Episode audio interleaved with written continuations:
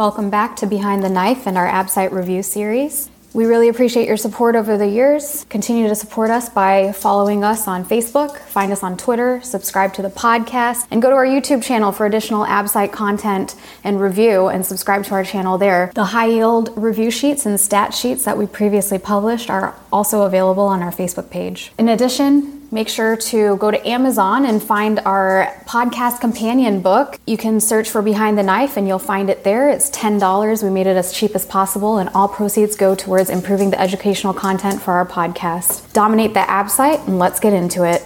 All right, let's jump right back into it. So, we're going to start off with some hepatobiliary lesions. We'll start off with cystic lesions first.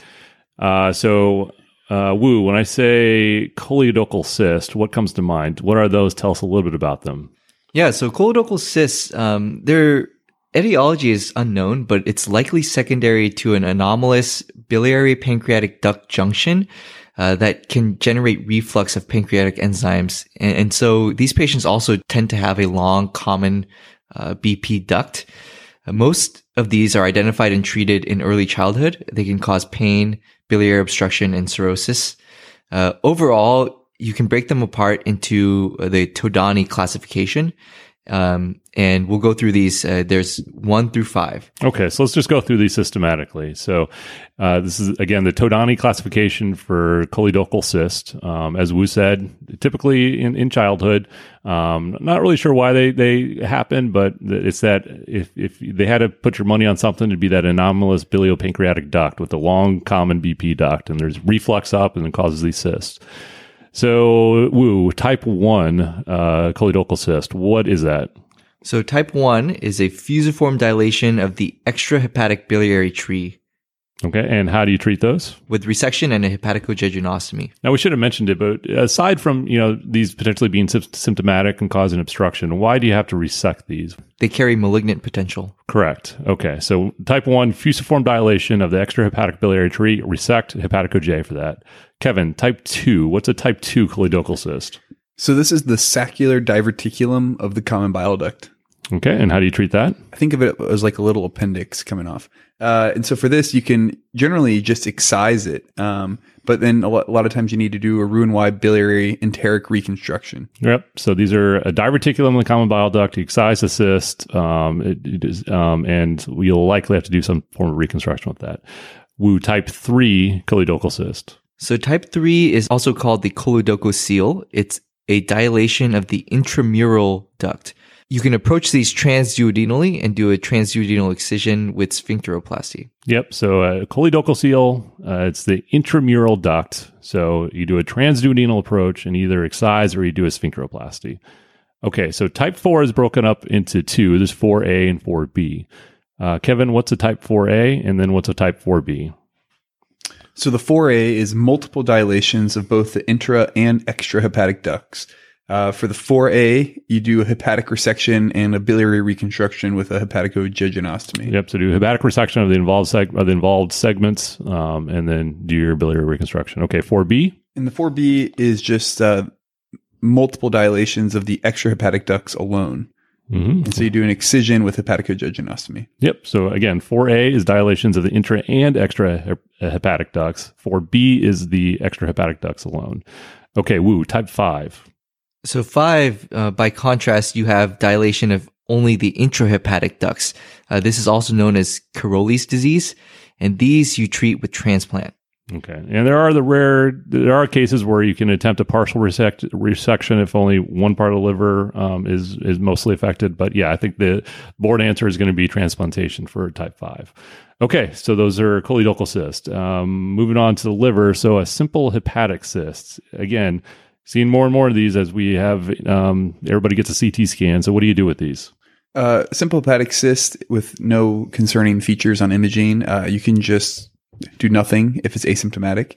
If you aspirate these, uh, they will definitely come back. There's a 100% recurrence rate. Uh, sometimes, if patients are very symptomatic from a very large cyst or multiple cysts, you see sometimes a polycystic liver disease. Uh, you can do laparoscopic cyst fenestration for these symptomatic cysts, and then you should always send the capsule for pathology Yep. So small hepatic cyst. Don't worry about them. Don't have to do anything. Uh, the larger symptomatic ones, cyst fenestration is going to be the answer. Um, just make sure you rule out other pathology uh, like abscess, hydatid cyst, or, or malignancy. If there's any concern for that, you, you need an aspiration. You get your diagnosis first. Okay, so let's move on to some hepatobiliary, some more solid tumors. So um, these these will come up uh, a lot of times. This is great um, questions for using imaging of showing you a CT scan or an MRI, and then asking you how to treat that. So um, as we go through these, uh, if you don't know what they look like on imaging, you should Google it and find out. Um, so woo, let's start off with the most common uh, hemangioma. Uh, tell us a little bit about those. Yeah, so hemangiomas are again the most common liver tumor. They have a male predominance and they have equal distribution in the liver. Uh, they are congenital vascular malformations. They're generally asymptomatic, but when they do have symptoms, they can cause pain, compressive symptoms. Uh, rarely, they can cause hemorrhage, inflammation, and coagulopathy. Uh, this is actually known as the Kasabach-Merritt syndrome. And, and what is that Kasabach-Merritt syndrome exactly? So this is a consumptive coagulopathy that occurs uh, secondary to a large hemangioma. Right, a consumptive coagulopathy. Um, okay, what do uh, what do hemangiomas look like on a CT scan? Classically, these have a hypodense appearance in the pre-contrast phase. In the arterial phase, they have peripheral central enhancement. And then in the delayed series, they show persistent contrast. Okay, yep, that's and those are those are key words there, especially that peripheral central enhancement on arterial phase of the CT for hemangioma. Okay, how about on MRI? On MRI, these are going to be hypointense on T1 and hyperintense on T2. Okay, and uh, treatment? So for asymptomatic hemangiomas, observation. What about regardless of size? Okay, what is there a risk of? I mean, what what, what is there a risk of rupture? Won't these patients bleed to death?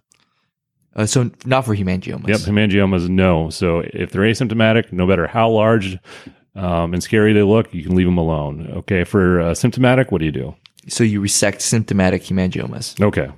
Kevin, moving on to the next is uh, another very common one, FNH, or the focal nodular hyperplasia. Uh, it's the second most common liver tumor. Who does it affect, and uh, how does it behave? So yeah, we generally see this in women um, between the ages of 30 and 50. Uh, these are generally completely benign, um, and they're usually asymptomatic and found on just incidentally on imaging. Okay, and on imaging, what do, what do they look like on CT scan? So thankfully, these have a nice buzzword for us that really helps us out. Um, but they're well uh, demarcated. They have rapid arterial enhancement, and they have the central stellate scar. Yep, the FNH with the central stellate scar on CT is, is classic. Okay, on MRI. Uh, on MRI, they're hypointense with a central scar on T1, and then they're isointense with hyperintense scar on T2. Yep.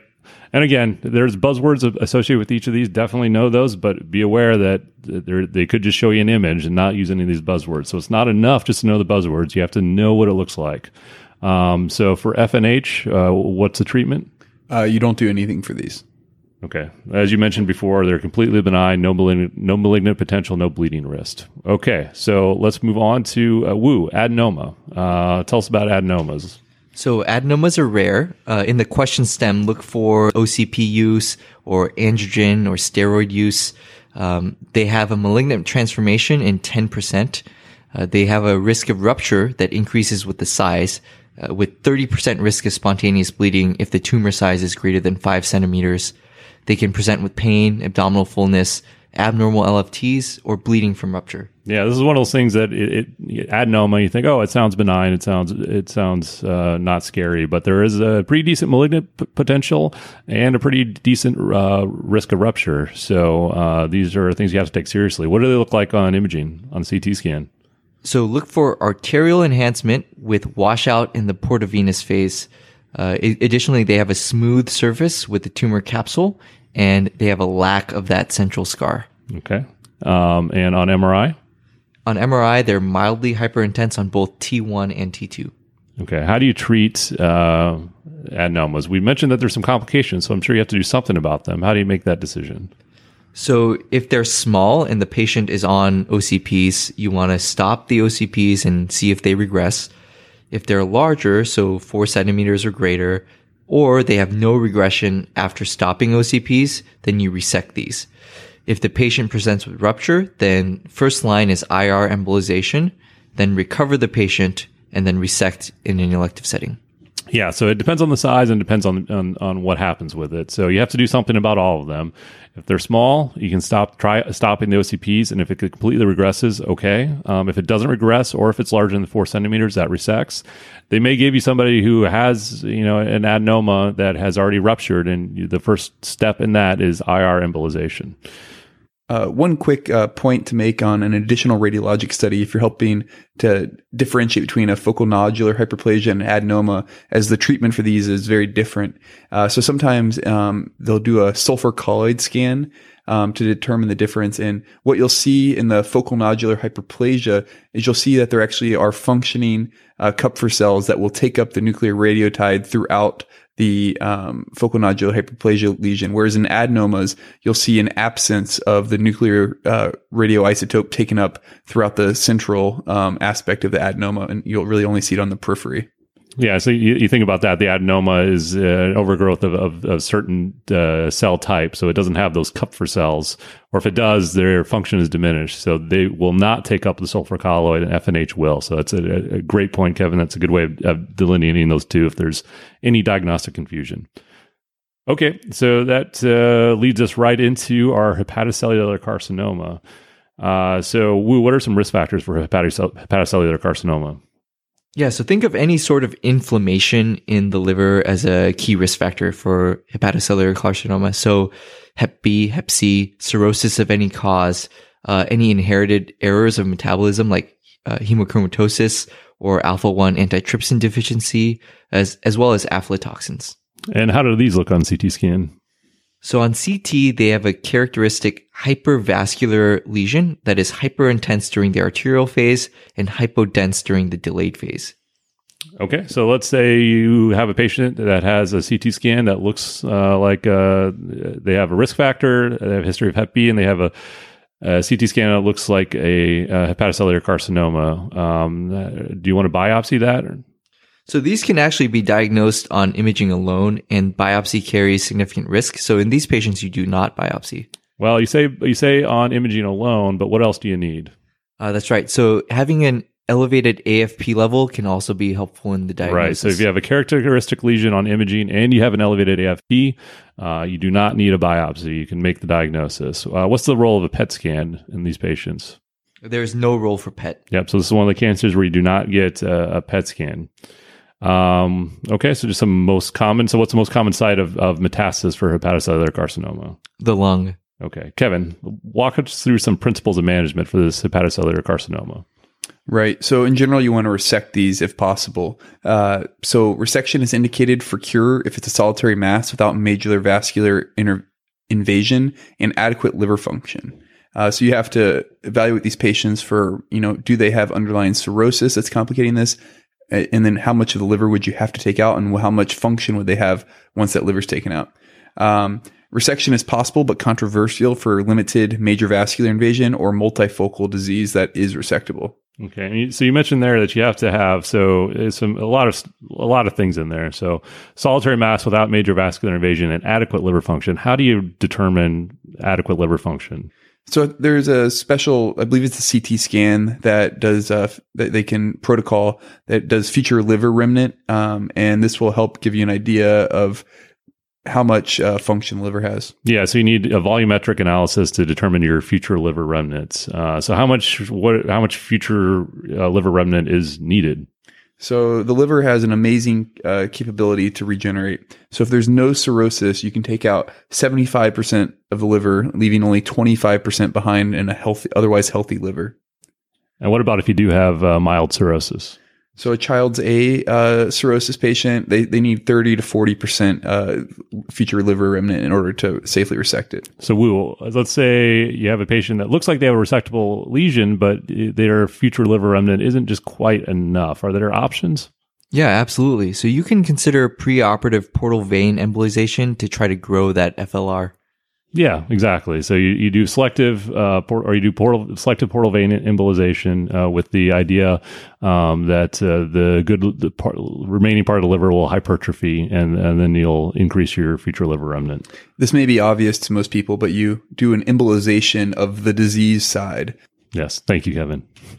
All right, so let's walk. Let's let's go through this. Okay, so you have a patient with a hepatocellular carcinoma, uh, looks resectable. Uh, they have no cirrhosis, cirrhosis or they're a um, uh, child's A. What are, what are you going to do with that patient? Here you resect. Okay, so let's say they have moderate to severe cirrhosis, but they have an early stage, uh, what looks like a resectable um, lesion. So this is the patient you would consider for transplantation. Okay, and are there any criteria for for for transplantation with hepatocellular carcinoma? Yes, these patients have to meet the Milan and UNOS criteria. So essentially, they need one lesion less than five centimeters, or three or fewer lesions, all less than three centimeters as well as no gross vascular or extrahepatic spread. Okay, say that one more time because that's important. So the Milan criteria, what is the Milan criteria? So one lesion that's less than five centimeters, or three or fewer lesions that are all less than three centimeters, and no gross vascular or extrahepatic spread. Okay, Kevin. What about patients who aren't candidates for surgical curative treatments? Um, what are some local regional therapies? Unfortunately, this ends up being a large majority of uh, patients with hepatocellular carcinoma due to underlying liver conditions. Uh, so they should be considered in patients that are not surgical uh, curative treatments. So these are, and sometimes these can be bridges to curative therapy if the um, tumor responds well. So one of the more common ones is ablation, which can be done by the interventional radiologist through a number of ways. This can be radiofrequency ablation, cryoablation, microwave ablation. These are best for small lesions. And sometimes actually, uh, the surgical oncologist will do these in the operating room. Uh, then there's the arterially directed therapies, um, sometimes called TACE, and these can be uh, considered for uh, unresectable tumors greater than five centimeters. And then there's also a role for external beam radiation therapy. Uh, good, these are good for lesions that are non not amenable to ablation or TACE due to the tumor location. Uh, yeah, so that's that's where you really have to consider, you know, the location of the tumor, um, uh, if it's uh, near any very you know vital structures, and kind of tailoring an approach.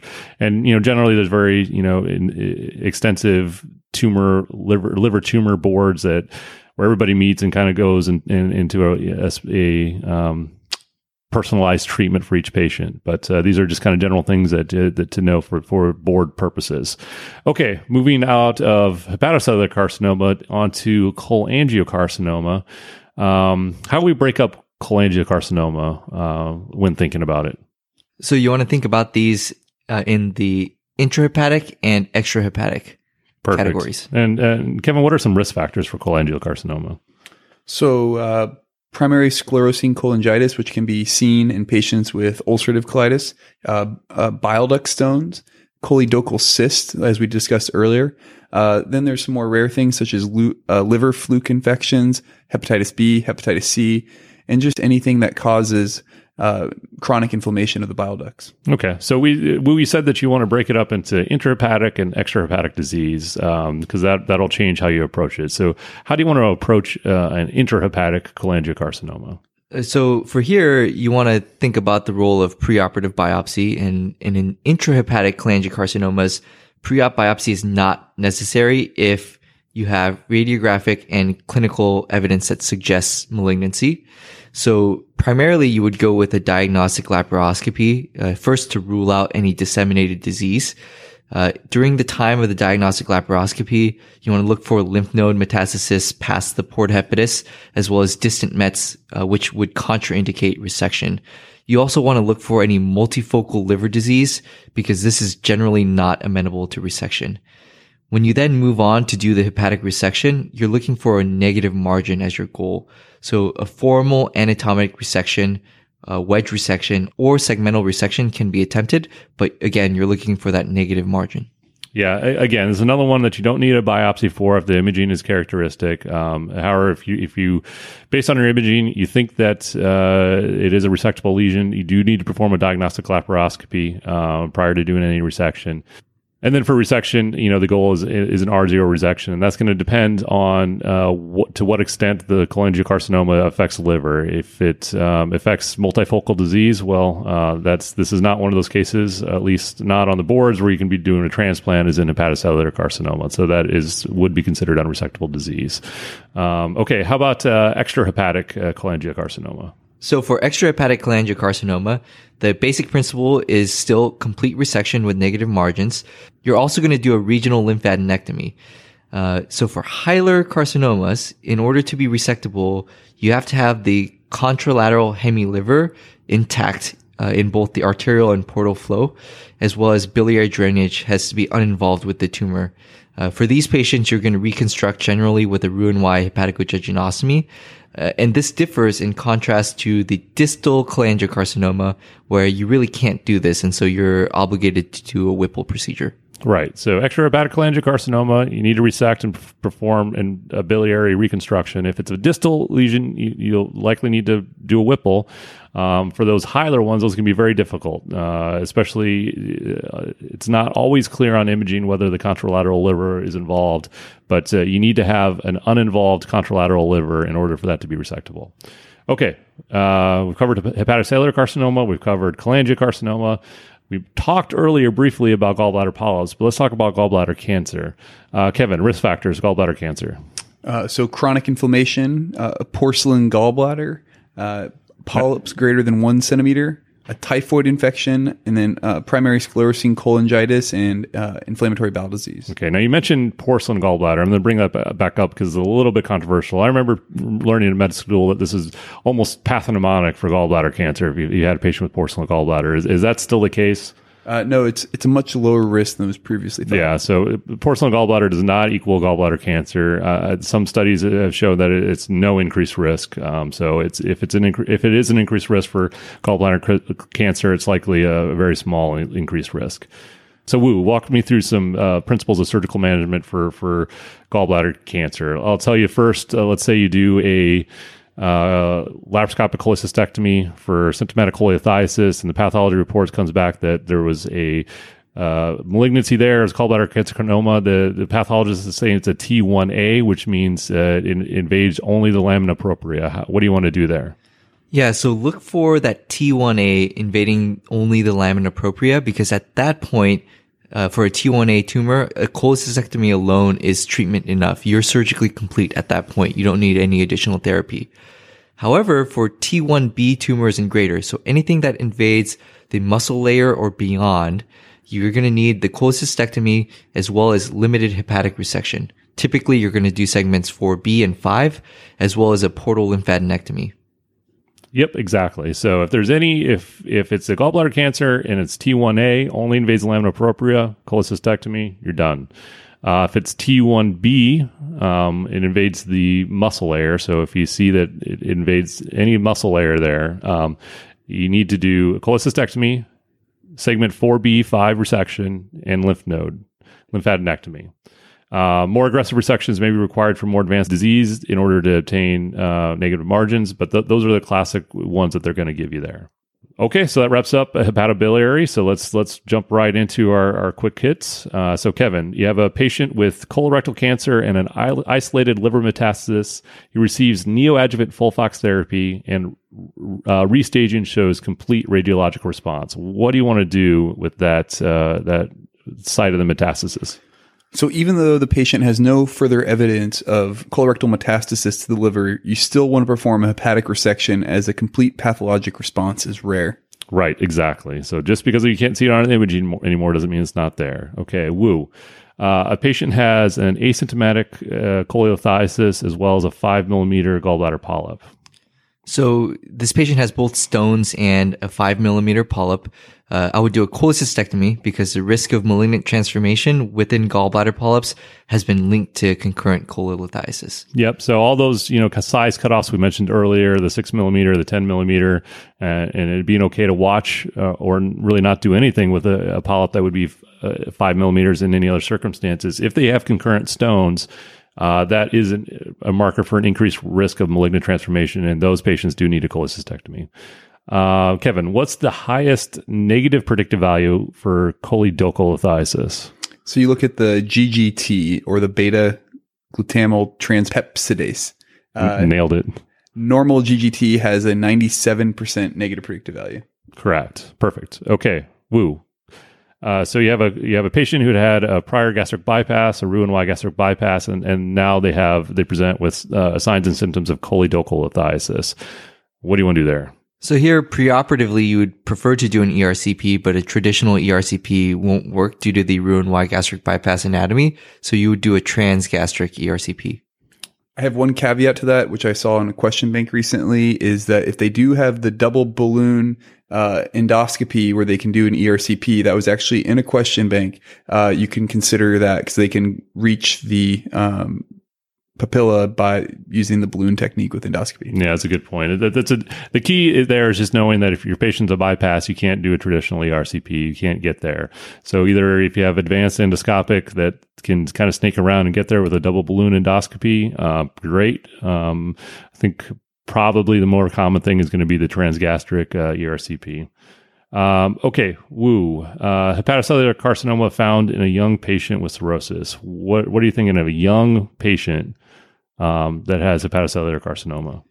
So, a young patient without cirrhosis, I'm thinking fibrolamellar variant. Uh, this has a better prognosis. Recurrence is common. And the marker for this is neurotensin. Yep. So that's just one of those things. A young patient without cirrhosis develops hepatocellular carcinoma. It's likely the fibrolamellar variant. Um, should know that it does have a better prognosis, and the the tumor marker for that one is neurotensin, which uh, I don't have to tell you guys at this point, but tumor markers are highly testable. Okay, uh, Kevin, incidental finding of adenocarcinoma invading the lamina propria layer of the gallbladder wall following a cholecystectomy. No further treatment. Cholecystectomy is enough. Okay, how about if it's inv- invading the muscularis propria? So cholecystectomy with a level uh, four and five uh, liver resection along with a portal node dissection. Okay, so yep, uh, resection, segment 4B and 5, portal lymphadenectomy. What are the tumor stages, the T stages? For- T1A and T1B. Yeah, T1A is the lamina propria, T1B is the muscularis propria. Uh, so let's say you're going back, you go back to the OR for your resection of your 4B5 um, and your lymphadenectomy. Do you need to excise? You'd, you'd previously done a laparoscopic cholecystectomy. Do you need, need to excise the port sites? Uh, n- no. Yeah, it used to be yes, um, but this has been a controversial area. But there's no benefit, so you do not need to excise the port sites when you go back. Um, okay, woo. I'm just going to say isolated gastric varices. What do you think? So, splenic vein thrombosis secondary to pancreatitis. Yep. So isolated gastric varices, gastric varices, uh, most commonly caused by splenic vein thrombosis, most commonly caused by pancreatitis. What's the, the treatment for that? Splenectomy. Splenectomy will be curative for that. Uh, Kevin, last one. Patient's four weeks after hospitalization for a car accident with a liver laceration who was managed non operatively. Uh, he now presents with an upper GI bleed. Um, what's your first step? This has definitely been on one of my exams. Uh, so you're going to do an EGD. Okay. Yep. As with any upper GI bleed, usually the first step is EGD. Um, so you do that, and you see blood coming out of the, the duodenal papilla. What's the diagnosis? Right. So this is a hepatic artery to biliary duct fistula causing the hemobilia. And what's the treatment for that? The treatment is angioembolization. And that's one of those things that'll be tricky because they're going to ask you what the first step is. So you have uh, somebody coming in with, you're going to know that they're going for hem- hemobilia. They're going to have the car accident. They're going to have the liver, um, uh, the liver laceration. They're going to have an upper GI bleed, and they're going to give you an option of either doing an EGD or an angioembolization. You may be thinking, well, I'm going to need an angioembolization for this, but the first step is an EGD. Um, and then angioembolization for treatment. So it's a little bit of test gamesmanship, but you have to you have to really think through how the question is asked. And uh, before we go into our last section of discussing liver uh, resections, I just wanted to tell everyone there is a paper out there if you go to PubMed and search a handy tool to teach segmental liver anatomy to surgical trainees. Uh, the lead author is Dr. Polly. Uh, this gives you a way of using your fist, your right fist, to denote the liver uh, segments. And I, f- I find it really easy. And I learned this as like an R2 and I've used it ever since. So uh, maybe go look that up and then listen to this next uh, 30 seconds here as we go over our liver sections. Uh, so, uh, Woo, what's uh, what? Con- uh, this will be our last of our quick hits. But Woo, what constitutes a, a right liver resection? Segments five, six, seven, and eight. Five, six, seven, eight. Uh, Kevin, left. So this is your two, three, and four, Okay. plus or minus the um, caudate. So, Woo, left lateral segmentectomy. Two and three. Kevin, extended right. So for your extended right, you're going to have all the same ones as your right, which is five, six, seven, eight, but you're going to add in four there also. Woo, extended left. So you're going to start with the left, which is two, three, and four, and then you're going to add on five and eight. All right, that does it for Behind the Knife's Hepatobiliary Review. Uh, we'll see you next time.